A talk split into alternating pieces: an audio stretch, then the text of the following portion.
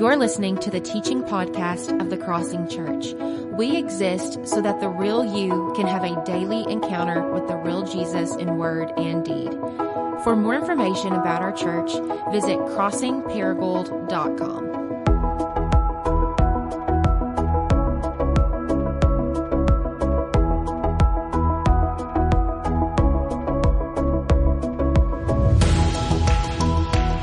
And happy new year to you.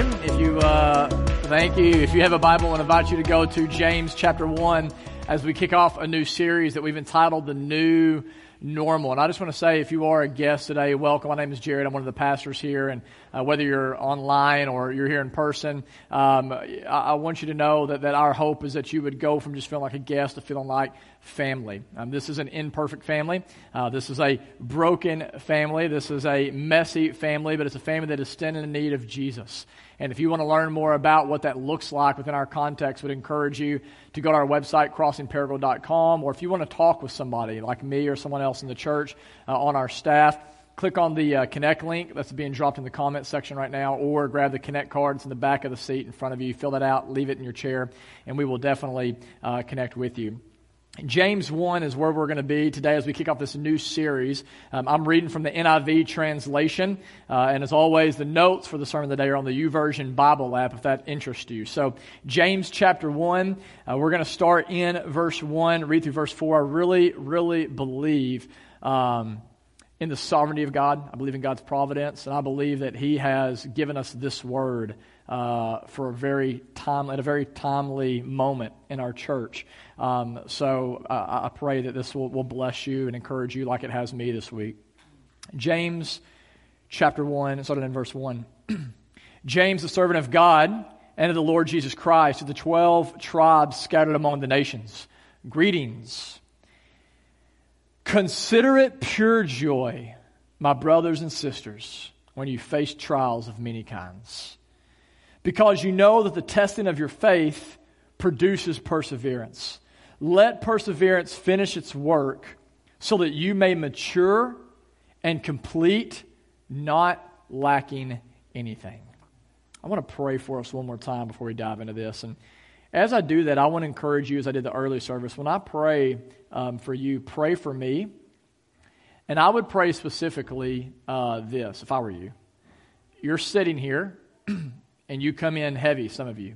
You come in experiencing your own hardship and your own trials. In just a moment, you're going to leave here, and you're going to enter back into reality, into a cold world, into a world where there's uncertainty and there's hardship.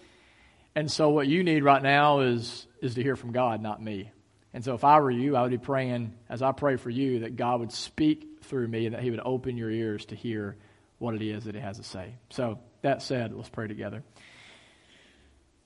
Father, I know um, that there are people in the room and watching online right now who are going through trials, who are going through hardship, who've experienced loss. And what we need um, desperately is for you to speak to us. Um, even if there are people right now that are on cloud nine and it seems like everything is going great and they can't point to one bad thing in their life, there will be storms that come and there'll be trials that will abound, you tell us in your word. And so we need you, God, to implant in us this unshakable joy that James talks about, that nothing can take away from us, that we know is found in you, Jesus. And it's in your name that I do pray and ask these things. Amen. A couple of weeks ago, I was interviewing Blake and Haley Deck for the Paragould podcast. And if you're unfamiliar with the Deck story, three years ago, they were in a car, and Haley was thirty-two weeks pregnant with her son, Sage. They had their two-year-old daughter, Finley, in the back. When out of nowhere, they were hit by a car, and it killed both of their children. And as Haley was telling me this story on the podcast, she said, you know, initially they had to airlift Finley to Memphis. And while they were on the way to Memphis, she was with her uh, mom and dad, and she was with her husband, and a nurse called. And her dad answered, and the nurse said, no, we need to speak to the mom. And so she got on the call and basically said, hey, this does not look good. Like, we just want to prepare you for the fact that she's probably not going to pull through this. And Haley said, whenever she got off the call, she looked at her parents and her husband and said, if my daughter dies, I will die. if she does not pull through this, there is no way that I'm going to pull through this.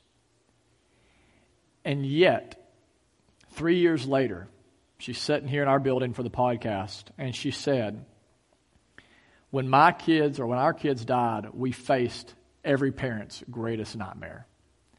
But as crazy as it sounds, the thing that I thought was going to kill us actually led us into more joy and more peace and into a deeper life than we ever thought we could imagine. She said, yes, we've been hit with wave after wave after wave of grief, but eventually what we realized is that not only are we going to pull through this, but we're going to come out better as a result. Here's the reason I share that. As we move out of two thousand twenty and into two thousand twenty-one, it's beginning to dawn on us, we're probably going to make it. When the pandemic first hit, we all, I think, had some level of fear of like, what's this mean for us? Like, am I going to die? Is someone I love going to die? And now as vaccines roll out and we move into the next year, right, we're, we're beginning to get a sense. We're beginning to recognize the chances are pretty strong we're going to come through this. And as pastors, our hope is that, like the decks, that you will come out of this healthier and stronger and more resilient than ever before. The question is, how do we do this? How do we go from surviving a pandemic to actually thriving as a result of a pandemic? Or how do we face hardships? And we all face hardships. How do we face hardships? How do we face trials and actually come through it better and more like Jesus than before it happened? That's the question I want to try to answer today. And, and to do that, I want us to look in James chapter one. And the book of James is written by James. Very good, class. Yep. James, the brother of Jesus. And he is writing to a people who have experienced intense persecution, which as a result has scattered the church all over the known world. Many of them have died, and many others have landed in prison. This was a tough season in the church, tougher than anything that we have faced. But though it was a season of death, it was also a season of life, because according to Acts chapter eight, as the church was being scattered, they were preaching the gospel wherever they went, which means, don't miss this, God used persecution to take them into places their pleasure would not. I want to say that again because that's better than what you think it is. God will use persecution to take you to places that your pleasure will not. He'll use hardship. He'll use trials. He'll use suffering to accomplish His grand and good and eternal purposes in you and through you. That's what we see happening right here. But here's the thing. James knows we don't always believe that.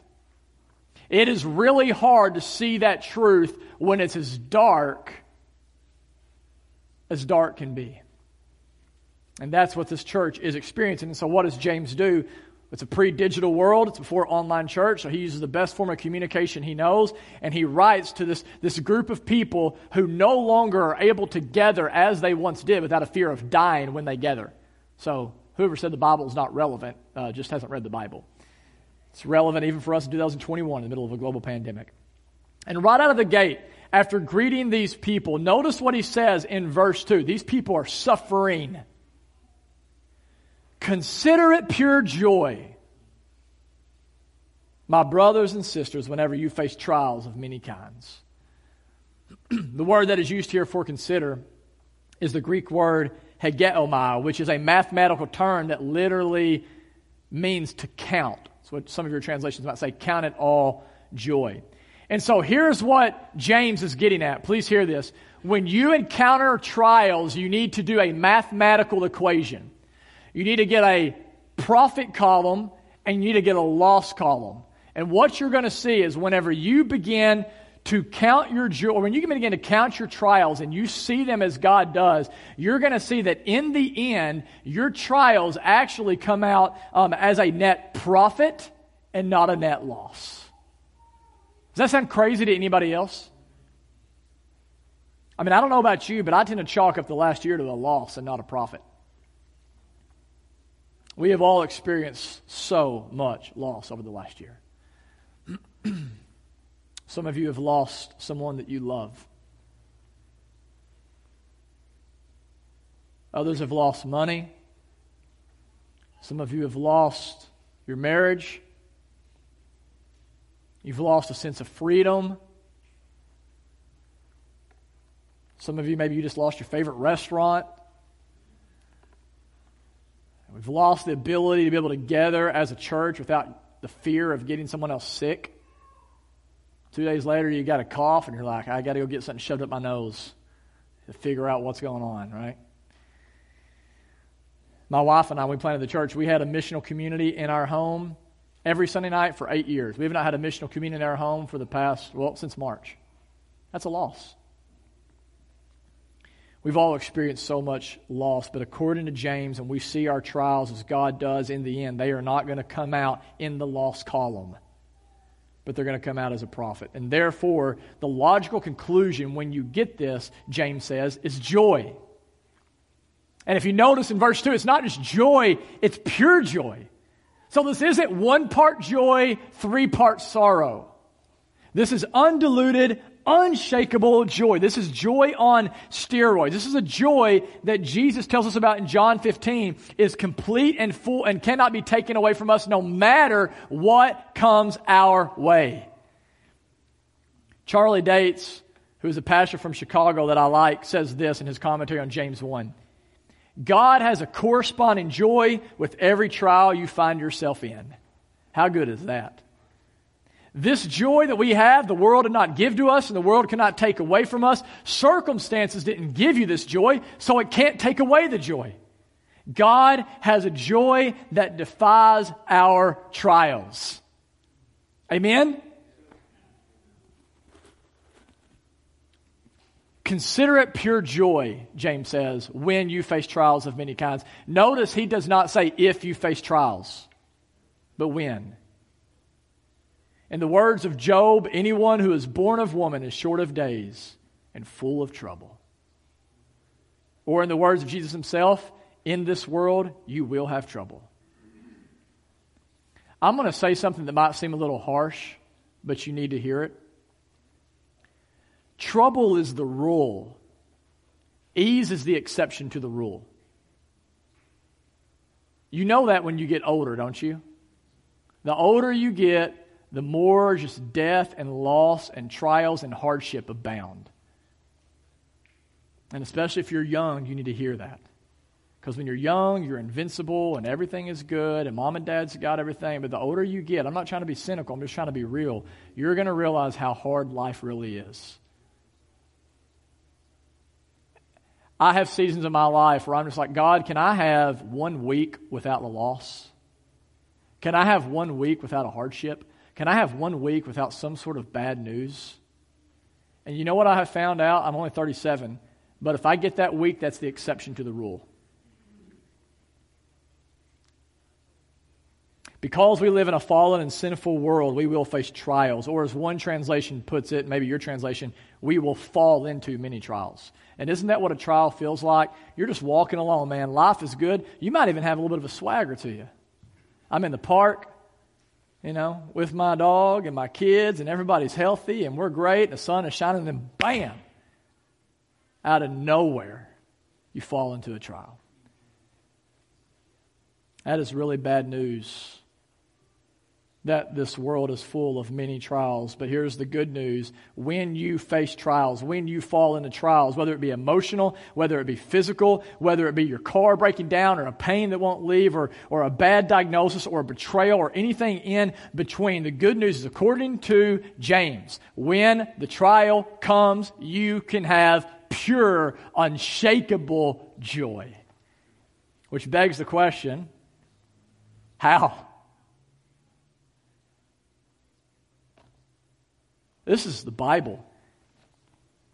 I read this. I don't know about you guys. I wrestle with the Bible. I read this and I'm like, time out.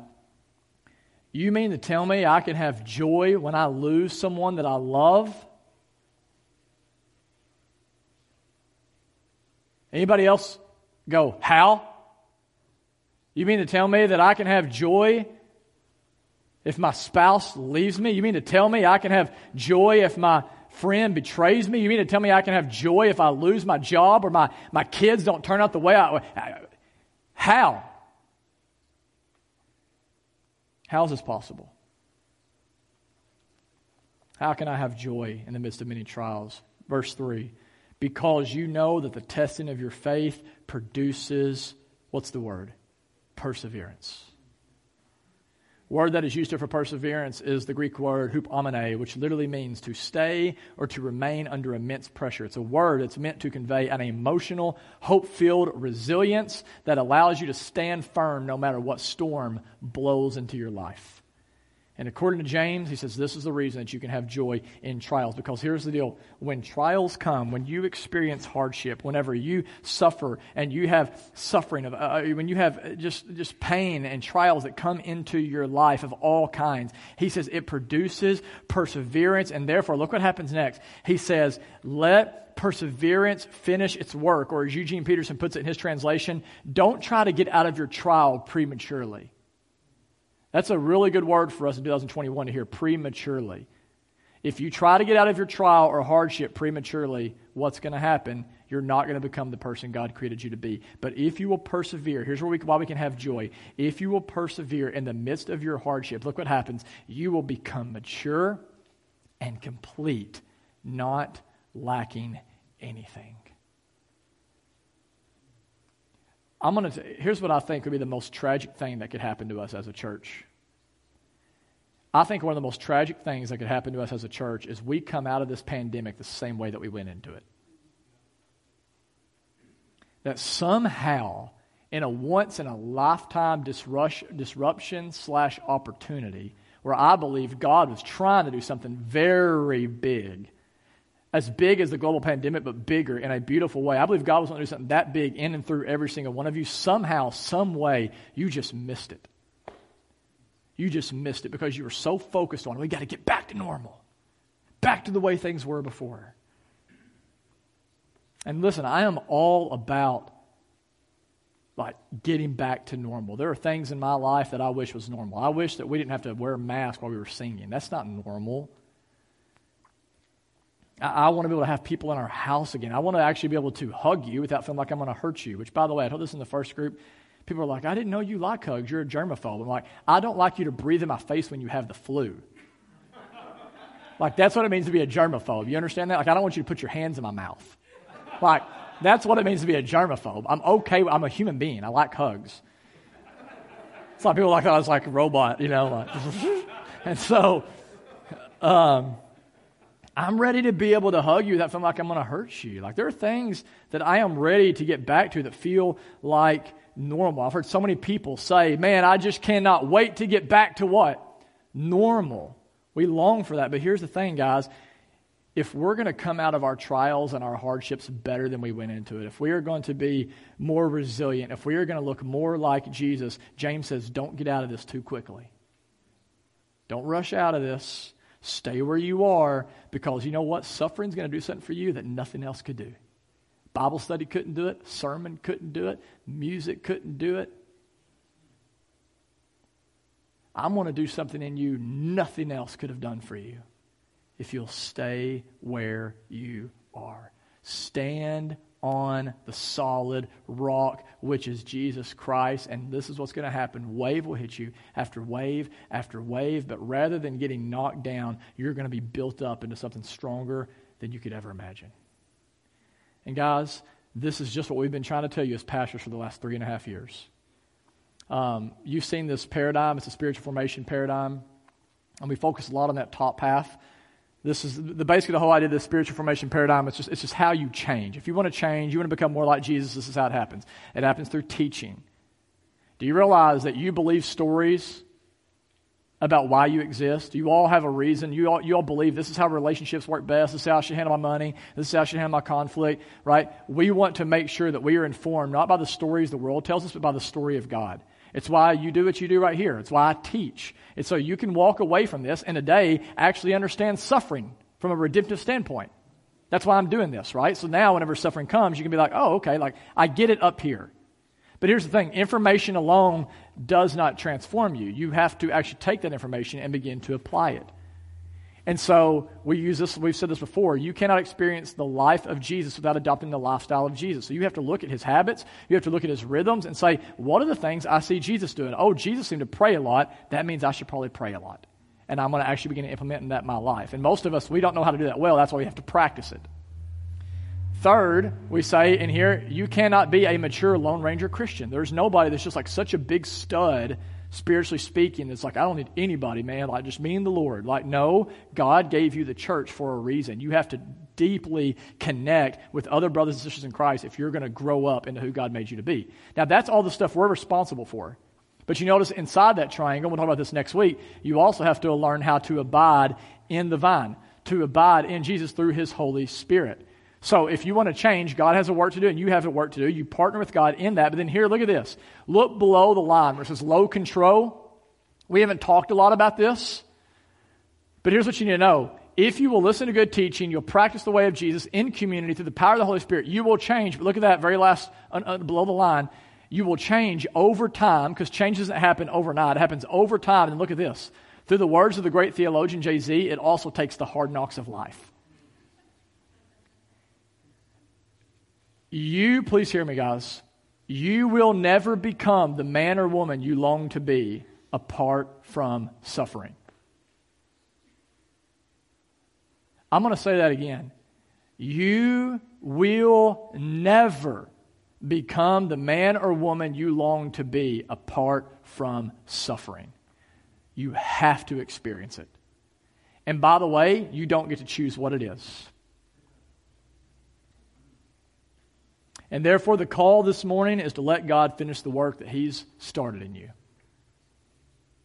Trust him. Rather than setting your eyes on the day when, let's just get back to the way it was. Remain in the trial, and you'll become complete and mature, not lacking anything. Some of you have been in my house, and you've probably eaten around this table that we have in our dining room. I think we have a picture of it. I got this as a just a raw piece of one hundred fifty-year-old red oak from Jordan Lane, who's a member in our church, and decided to turn it into a table. And so in order to get it from just this raw piece of wood to a table, I had to start with this eighty grit sandpaper and just knock all the rough edges off of it. Had this like, you know, whatever, sander. And I mean, two nights in a row, go out to my, my father-in-law's shop and just sand it down. Then after eighty grit, I had to go to one hundred twenty grit. Then after one hundred twenty grit, with the two hundred grit. And eventually, I was able to get this little soft, almost like old T-shirt, put my stain on it, and I ended up with this, with this shine. Still shining. This is, you know, years ago, and this is, I just took this picture a couple days ago. And as I thought about this table, I thought, man, that's what God is wanting to do in you and me in this season. That's a picture. He wants to work in you like that. Not just to make you a better version of yourself, but according to Paul in Romans eight, to make you more like Jesus. And listen, moment of transparency, if that's going to happen, especially to guys like me, if God is going to take a selfish person like Jared Pickney and make me more like Jesus, I'm telling you right now, that will not happen through some sort of powder puff rod. He's going to have to use eighty grit on my life. I wish that wasn't the case. But there is junk in my life that will only be knocked off through suffering and hardship. And my guess is today, the same is probably true for you if you'll be honest. There are things in your life that still need forming, things that need shaping.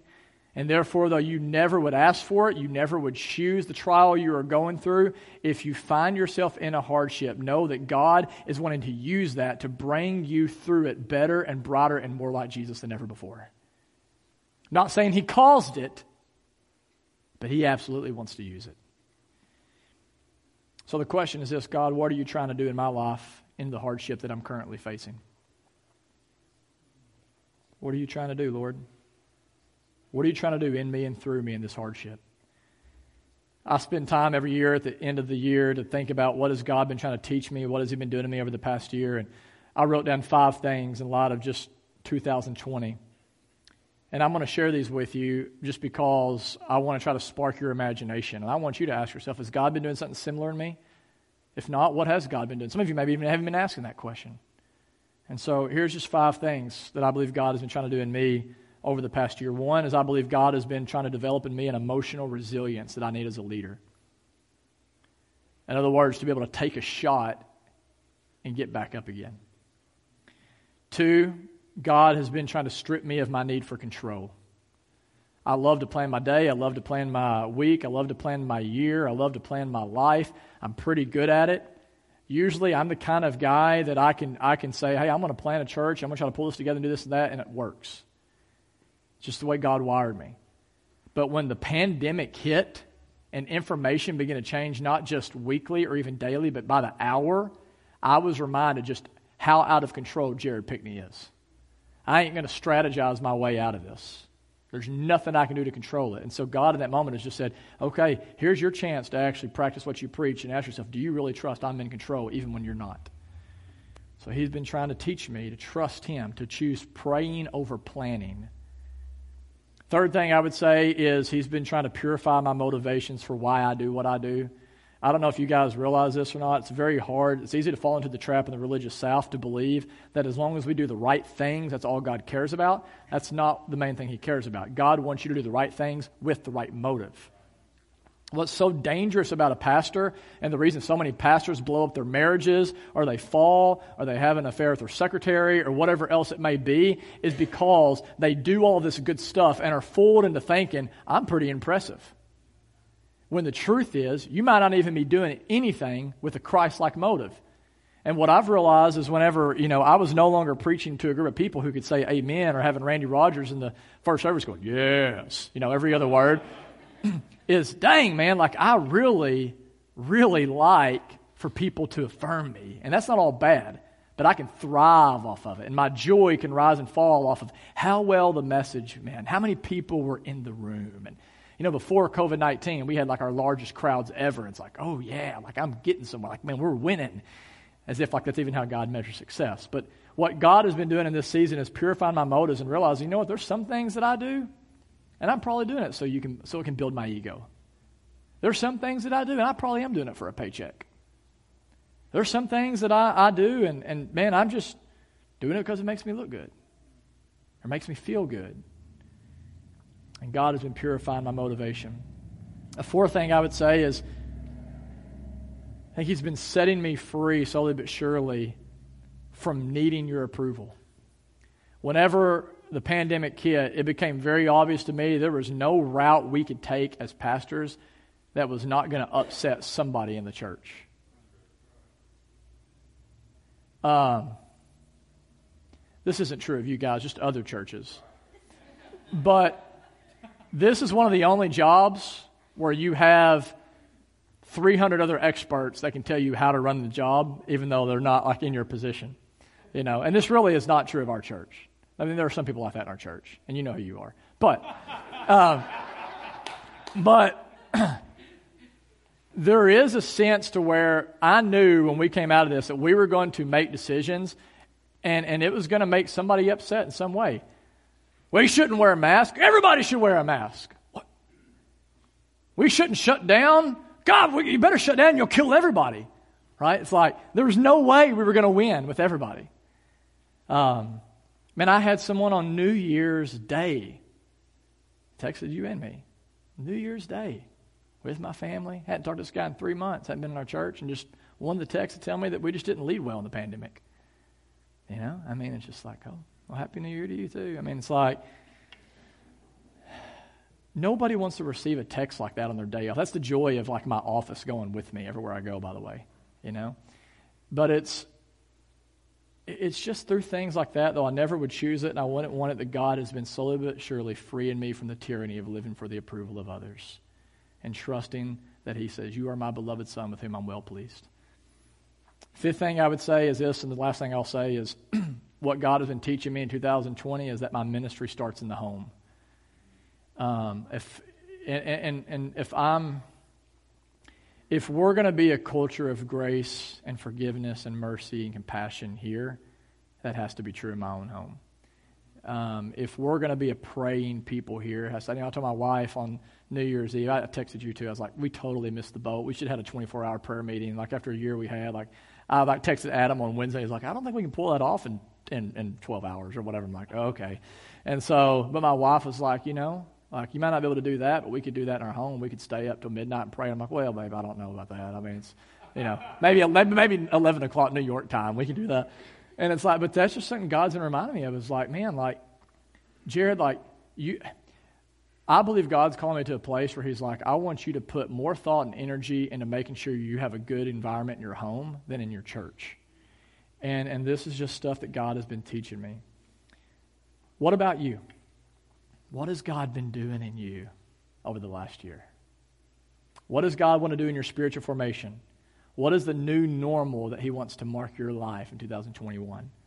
Whether it be in your marriage or your parenting or your sexuality or how you handle your finances or your calling, I want to encourage you guys, please do this.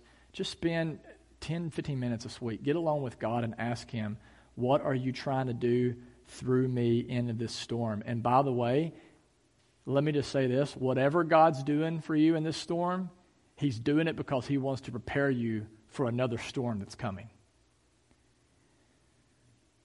I love the story of David and Goliath. We all do. It's my kids' favorite story in the Jesus Story Bible. It's like that's the main one they want to read every time. And it's awesome, right? I mean, you have Israel who's scared to death to fight this giant, which, by the way, King Saul should have fought him. I was, me and my wife remember this this morning. King Saul was like head and shoulders taller physically than anybody else, and he was the king. So he was the closest thing to the giant they had. He should have stood up, but he's like, ah. So what happens? In walks David, a little boy, which, by the way, if you're a teenager here, seriously, don't let anybody look down on you for your youth. Like, you can do incredible things for God right now. So don't believe you can't. David walks up. He's this young boy. He's got really nothing going for him. And he says, you know what? I'm tired of this giant defying our God, so I'm about to take him down for the glory of God. And he does. And it's awesome. But here's the thing. We have to realize this. David didn't just show up like that. David had been hanging out with sheep. David had been wrestling with bears and lions, literally. And in the process of those trials and those hardships, what was God doing in David? He was building his faith.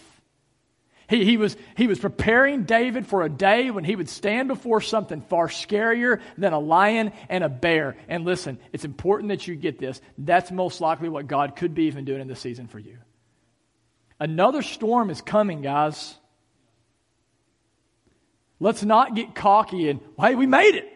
If we can make it through this, we'll make it through anything, right? It's like another storm is coming. It's coming. Something else is going to come against you. You will be attacked. You'll experience loss. And it's possible, listen, it is possible when that day comes, that like David, when you stand against that Goliath, you can say, you know what? I didn't see this coming. I didn't ask for this to happen, but I have seen the bear and I've seen the lion. And I know that because my God is faithful, because he is with me, because he has been using all the other storms and hardships in my life, he has prepared me for this moment, I'm going to come out of this better than I went into it. I'll say amen on that. Amen, Jared. Good job.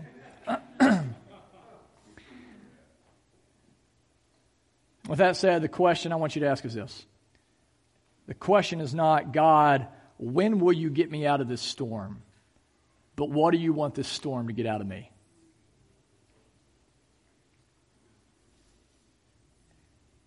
Here's a few other ways to maybe ask the same question.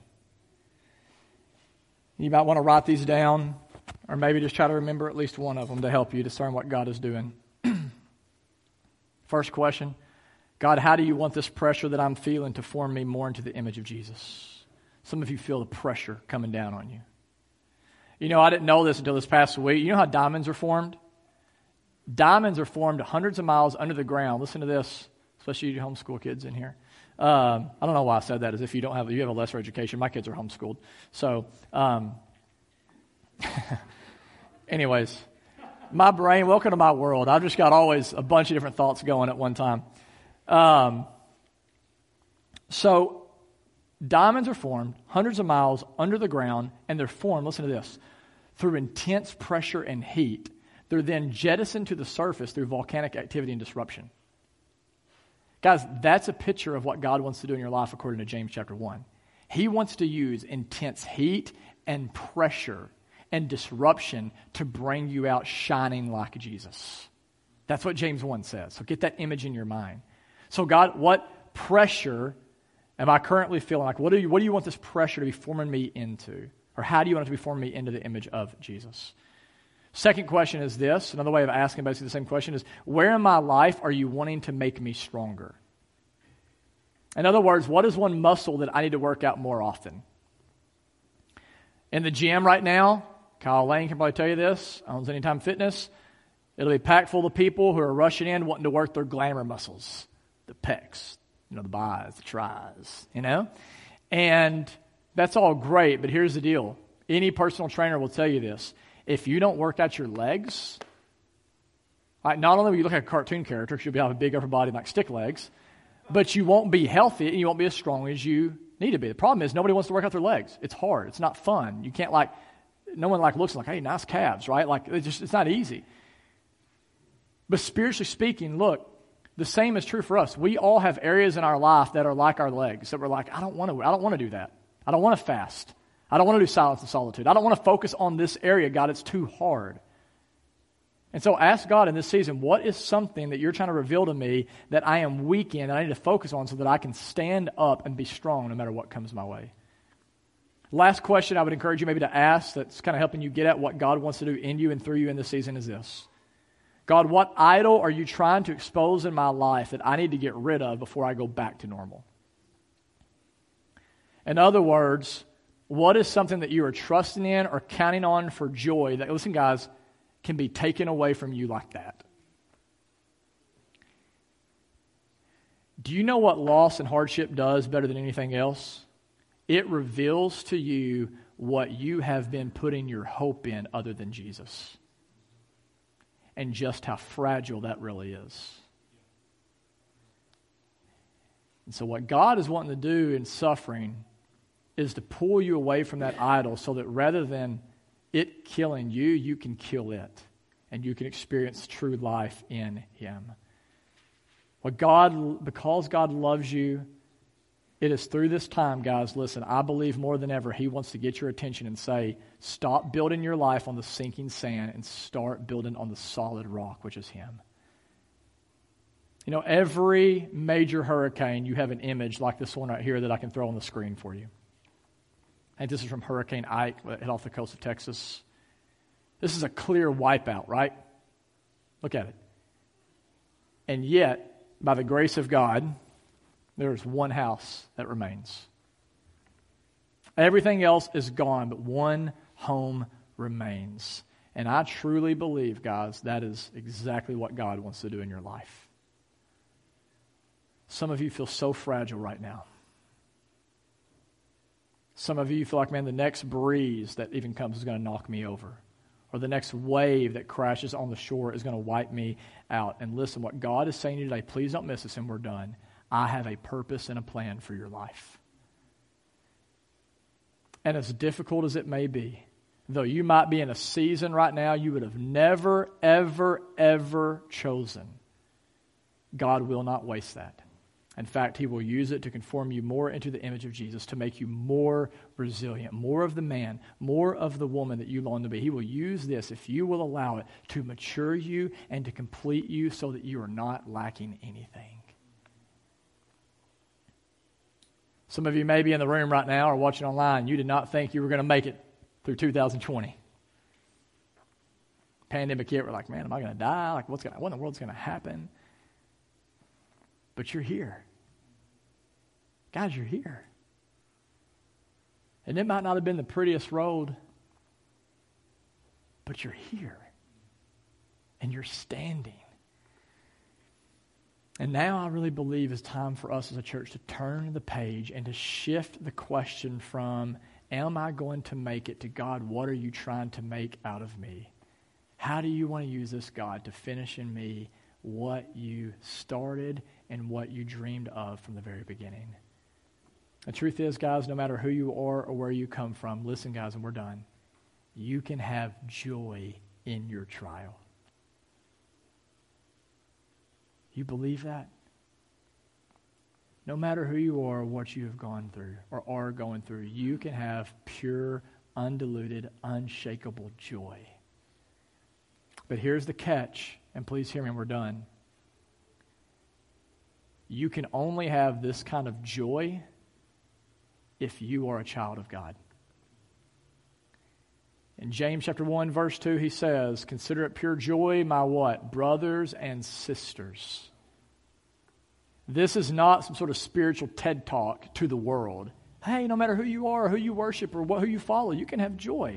This is just for the follower of Jesus.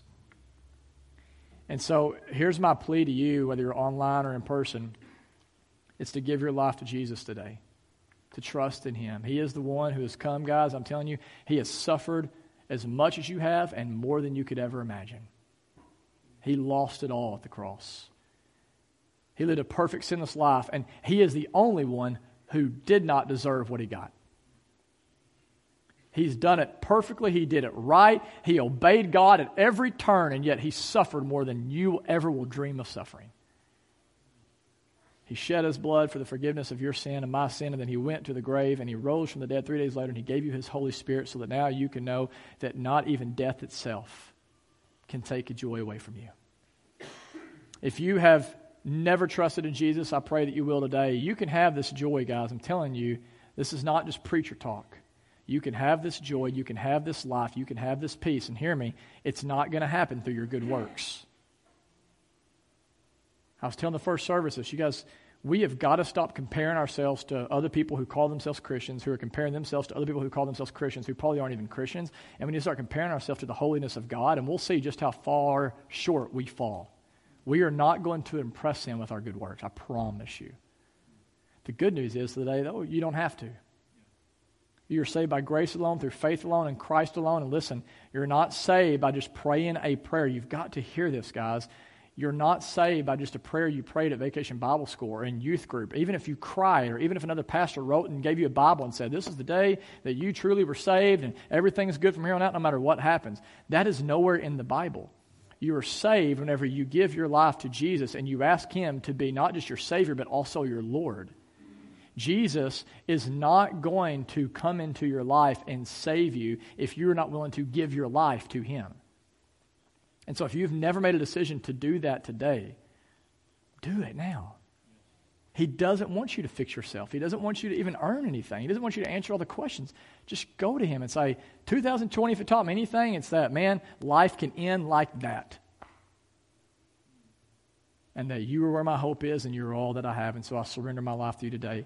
And if you've made a decision to already do that, we're going to take communion as we always do. And please, before you start shuffling around, this is a time where we can feel like, oh, it's now we're done with the sermon, and let's get out of here and go eat. Guys, remember, we didn't as pastors give you this. Jesus has given you this. Like, this is a command from Jesus to take communion every time we come together. And the reason we do this is the, the bread is a tangible reminder of Jesus' perfect life on our behalf. And, and the juice is a tangible reminder of his blood that he shed for us for the forgiveness of sins. And today, as you take that, here's what I want you to remember, and we're done. As you take communion today, remember this. The reason you can endure hardship for Jesus is because he first endured hardship for you. Do you realize in Hebrews twelve, it says that for the joy set before him, Jesus endured the cross.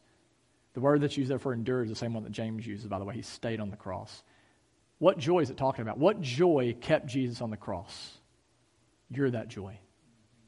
You were who he was thinking of. You're the one that he had to leave heaven and come to earth to get.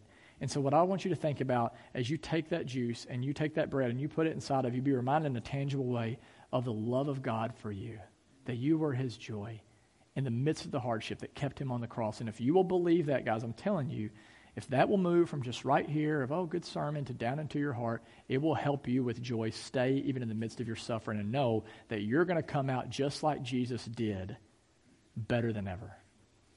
I'm going to invite the band to come up.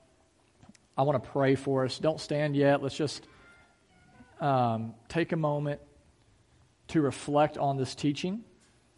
Take a moment to reflect on the gospel that we just spoke about. I want to pray over you. And then as you're ready, take communion. And, and do it with your heart. Don't just do it with your hands. Don't just do it with your mouth. Do it with your heart. Put yourself in this place and remember what Christ has done for you. And then after you take communion, we're going to stand and we're going to sing one final song. And I want to encourage you to make this song your prayer. Father, I do thank you so much for everyone who is here today. Uh, we don't want to take this moment for granted. We know, God, that we are not promised another minute. As Adam was speaking of earlier, and as James goes on to tell us in his book, life really is a vapor. It is a mist. It is here today and gone tomorrow. God, forgive us for looking to money, looking to jobs, looking to our parents, looking to teachers, looking to coaches, looking to to sex, looking to drugs, looking to entertainment, looking to our likes on Instagram and Snapchat, all these things, God, we look to and we long for significance. We long for meaning. We long for security. We long for joy. We long for satisfaction. And God, we're just reminded all over in a season like this, it can be taken away at any moment. And God, I believe it's in this that you are just trying to set our eyes back on you. That we'll stop walking with some swagger, arrogant, cocky, believing that we have something within us that can just get us through life without you. God, you're so good. You're so loving. You're so kind. You're so gracious. You're so merciful. You're so compassionate. And I pray that right now you'll make yourself fully known to each person here, that they will feel your presence invade their lives, and that they will let you take control of their existence. And that as a result, God, you will conform us into a people and a church that shines the light of your love into our community and beyond, so that people who are walking in darkness can find truly in you the hope that they have been longing for. And it's in Christ's name that I pray and ask these things. Amen.